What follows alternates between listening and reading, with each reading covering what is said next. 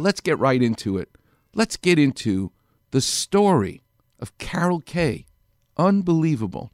If you listen to Cooke's 1957 take on Summertime, you can hear Kaye making her studio debut as a guitarist. Summertime and the living is easy. Maybe maybe you haven't heard of Sam Cooke and that song, but I bet you heard of this guy. This led to more studio opportunities for Kaye. The next year, she appeared on one of the most iconic sessions of her career when she played guitar on Ritchie Valens' La Bamba.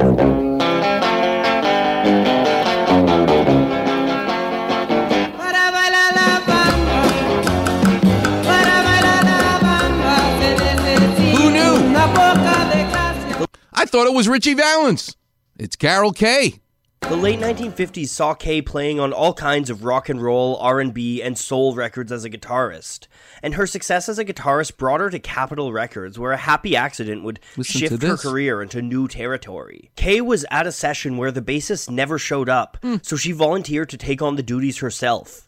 She grooved well in the session and loved the instrument. In an interview with Louder Sound, Kaye explained why she loved the bass so much. I dug being on the bottom of the band. It was my own little spot. I knew what to do and what to invent. What to invent. That's why she's a trailblazer. Because you know what she did when she changed from a regular guitar to the bass guitar? She brought the pick with her. These other bass players just play with the tips of their fingers. But the purity to the sound that she could bring, nobody else did. She was a trailblazer in the music business. You got to listen to Brian Wilson of the Beach Boys. He's about to do Pet Sounds, Good Vibrations, all these songs, but he knows to get Carol Kaye because what she does on the bass, nobody else could do.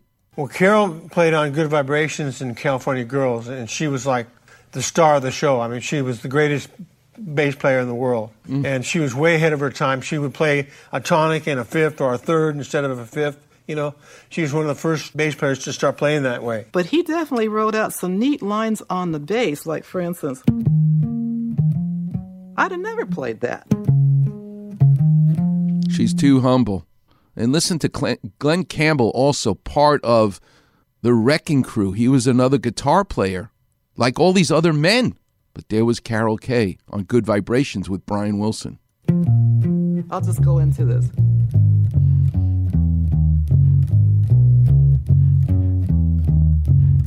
Now, that, that's a jazz walking line. You knew that this kid was into something really, really hmm. great.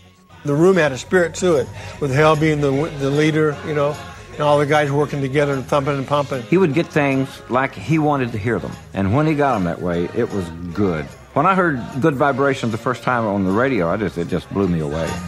Yeah, except that Carol Kaye is doing the bass.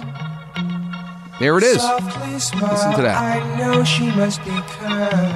And Brian Wilson respected her and let her be free. How did it all get started for her?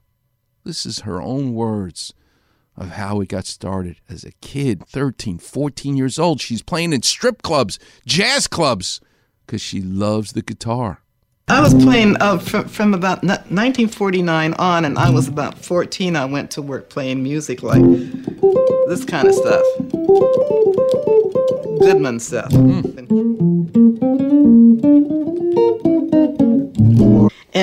and I was making a name for myself, you know. And a, a, a fellow walked in the jazz club where I was playing in, in 1957. They said, You want to do a record date? And I didn't want to because I knew that if I did record dates, it would hurt my place in jazz.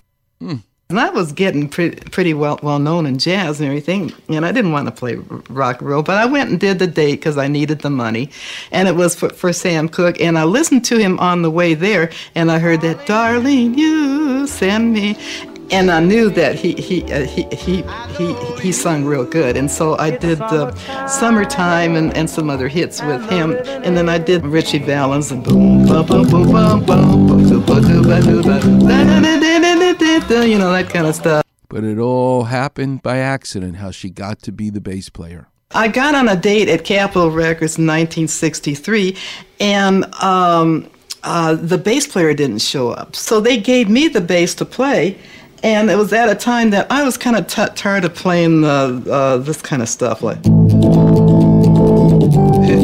I'm music. kind of tired of that, and then and the and, and, and the dinky rock and roll stuff and all that. So I got kind of tired of that. But as soon as I picked up the bass and started playing it, okay, then I could play like this.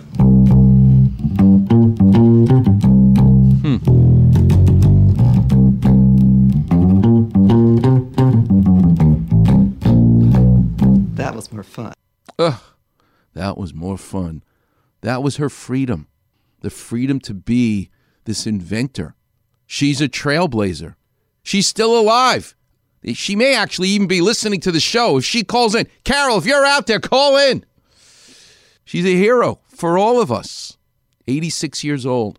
Steve Paulette's going to play all during the show the TV shows that she played the themes for. Wait till you, every single show you love Hogan's Heroes, The Brady Bunch, Mission Impossible, Hawaii 5 0.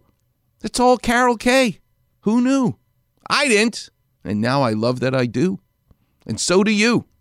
Coming up next, I'm going to talk about someone who changed our world in sports. Long before there's a Serena Williams, you need a Billie Jean King. Listen to how she pulled this one off as well.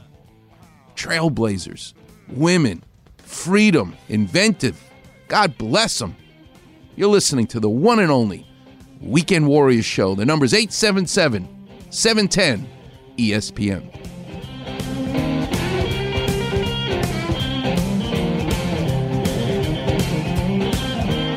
Holy emoji clap man. Weekend Warriors on Facebook. Holy slip disc. That's right, Robin. Hear listeners talk about their aches and pains, Holy hamstrings. along with Doc's Clapper Vision Breathe deeply. and advice to callers. On your toes, Robin. So like, follow, and enjoy A wise decision. the Weekend Wear Facebook page. Frankly, I can think of nothing more stimulating.